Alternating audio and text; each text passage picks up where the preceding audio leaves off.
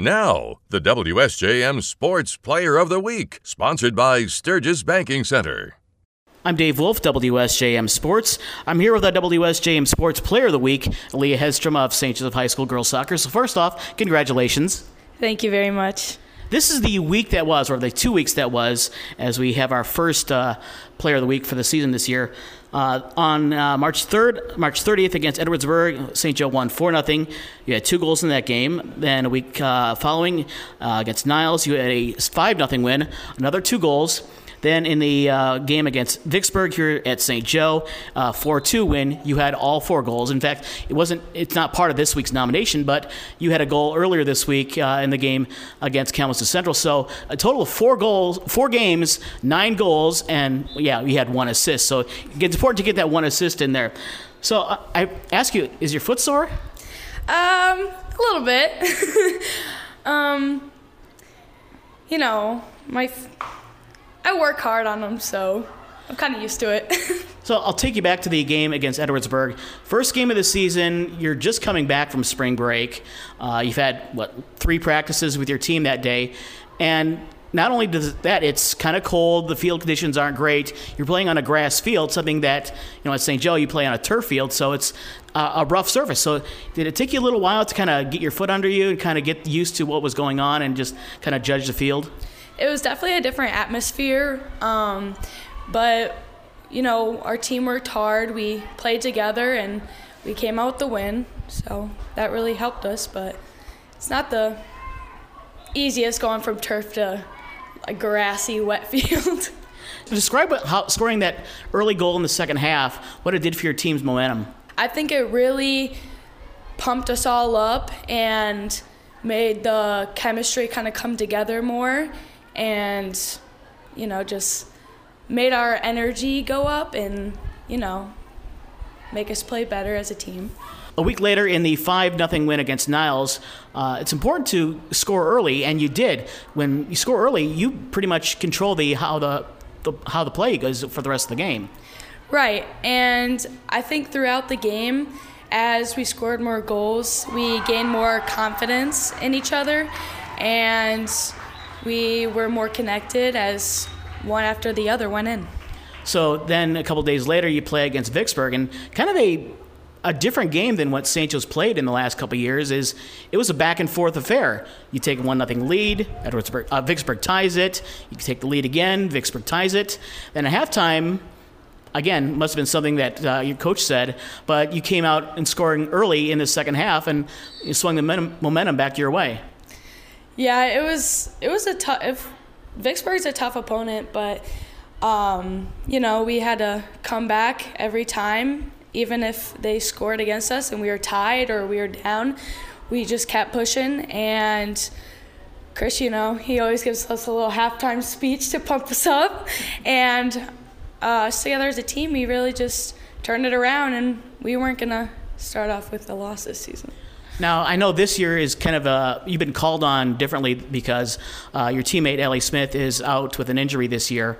Um, ironically, an injury that you suffered yourself. Sure. So, an injury that you came back uh, for last year you've been on varsity soccer for all four years, but you've only played two once because of the pandemic, and and you missed your sophomore year because of the knee injury. So stepping into your sophomore year, you weren't the leading scorer. Now you're expected to be the leading scorer. You're spe- expected to step up and uh, help fill that gap. Yeah, I knew that was my role coming into this season.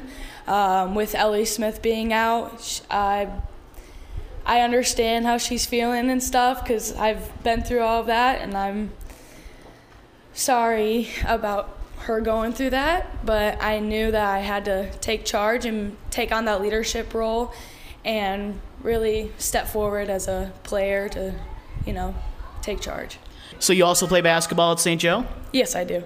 And I know that you uh, recently signed at Lake Michigan College to play basketball and soccer. So that's something you rarely see is at any level of college, D1 all the way to D3, even junior college, is you're playing two sports at a at a school and overlapping seasons. Yeah, I'm overly excited about my opportunity that I got and it's all because of my coaches and my my teammates who constantly just lift me up and and encouraged me to be better as a, a person and a um, a player. So that really just kind of gave me the Motiva- motivation. The, yeah the motivation drive. and right to keep me going along with my parents and it just made me want to work harder and it really paid off. St. Joe's coach is Chris Fralick, and uh, you've had the gift of some really great players over your uh, 14 years at St. Joe here. Well, you've got players to step up, and it's a it's it's a cliche, but it is here. It's the most applicable cliche in history in sports is next player up, and that's what Ali is doing. Yeah, she stepped up. It's been a long time since we've seen uh, an attack on the goal this early in the year. Um, the question will be whether she can maintain this pace. She's going to have a target on her back. Uh, Lee is a fabulous finisher. She's also a great setup player for her teammates. But but every team's going to have a target on on her back now, and she's going to have to produce double and triple team um, and be able to find teammates when the when the situation hits it. So to be an elite scorer is awesome. She's in rare air already. Uh, we hope that she can continue this because our team is better. We're more confident on our attack when she's doing well. We've talked about this previously off air. Is considering where the St. Joe program was when you took over to where the program is now, uh, and you've mentioned it previously. You know, St. Joe had sh- struggles with even Brandywine uh, early in this earlier in your career, but and you know eight to nothing with losses to Portage's uh, Gull Lake, and now you're not only competing with them, you've been a couple of times, and you know, now it St. Joe's soccer is being taken seriously. Yeah, I agree. I, I think it's really a, a, tribute to the players and, and how hard they work in the offseason and how dedicated they are, not only to, to the soccer aspect of it, but improving the team, improving the culture of our program. And as a result, people want to play St. Joe's soccer right now. We're excited about what they're doing other kids want to come out and be a part of our program and our culture and and they've got examples like Eleah, like Ellie Smith, like so many of these other seniors that are in here right now people want to be a part of what we're doing right now. We're super excited about that. Uh, our goal is always to get to that next level, which is winning that at that regional level. We're knocking on the door to do it. We've got a couple district championships in our belt here. Now we're pushing for the next level. It's exciting time right now. You mentioned districts. Districts changed a little bit coming up this year. You've got the addition of Plainwell and Otsego to this district. So with St. Joe, Plainwell, Lakeshores, all traditional soccer powers, this district is wide open again. Absolutely wide open. We know that we're going to see Lakeshore, you know, at least twice a year once during conference play, oftentimes a third time if we see them in the conference tournament, and then we're going to see them in the in the district as well. Um, it's been a it's been a Lakeshore St. Joe battled with a little sprinkle in there of Mattawan, but you said it. Otsego, Plainwell, traditional powerhouses. They both play really tough conferences. They both play really tough off season. It opens this up to be a four team district, and whoever can roll in there healthy and have a deadly finisher. Luckily, we have one of those. Hint, hint, hint. Eleah Hedstrom. That puts you in in rare air. So other teams have to change what they do in order to defend what we do, which sets up other players and puts us in a great shape. We love our chances in the district, but it's going to be a tough road. It's not going to be a one game district final. It's probably going to be a two game. You got to battle through. Plus, we're still rounding out. There's still some other good competition in there other than those four teams as well. Plus, you're looking at your schedule coming up for the rest of this week as we record this on Wednesday, you've got a game Friday at Zeeland West, the team you lost to in the regional finals, uh, regional semifinals last year, but a team that you actually beat here a year ago. So a game really could have gone anywhere, and you know it, it's a it's another tough matchup. You want to play up competition.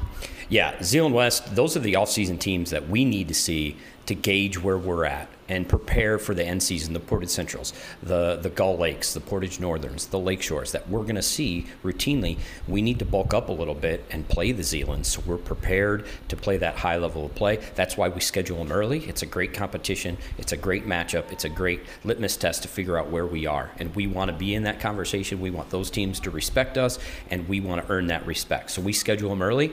We see where we fall after that.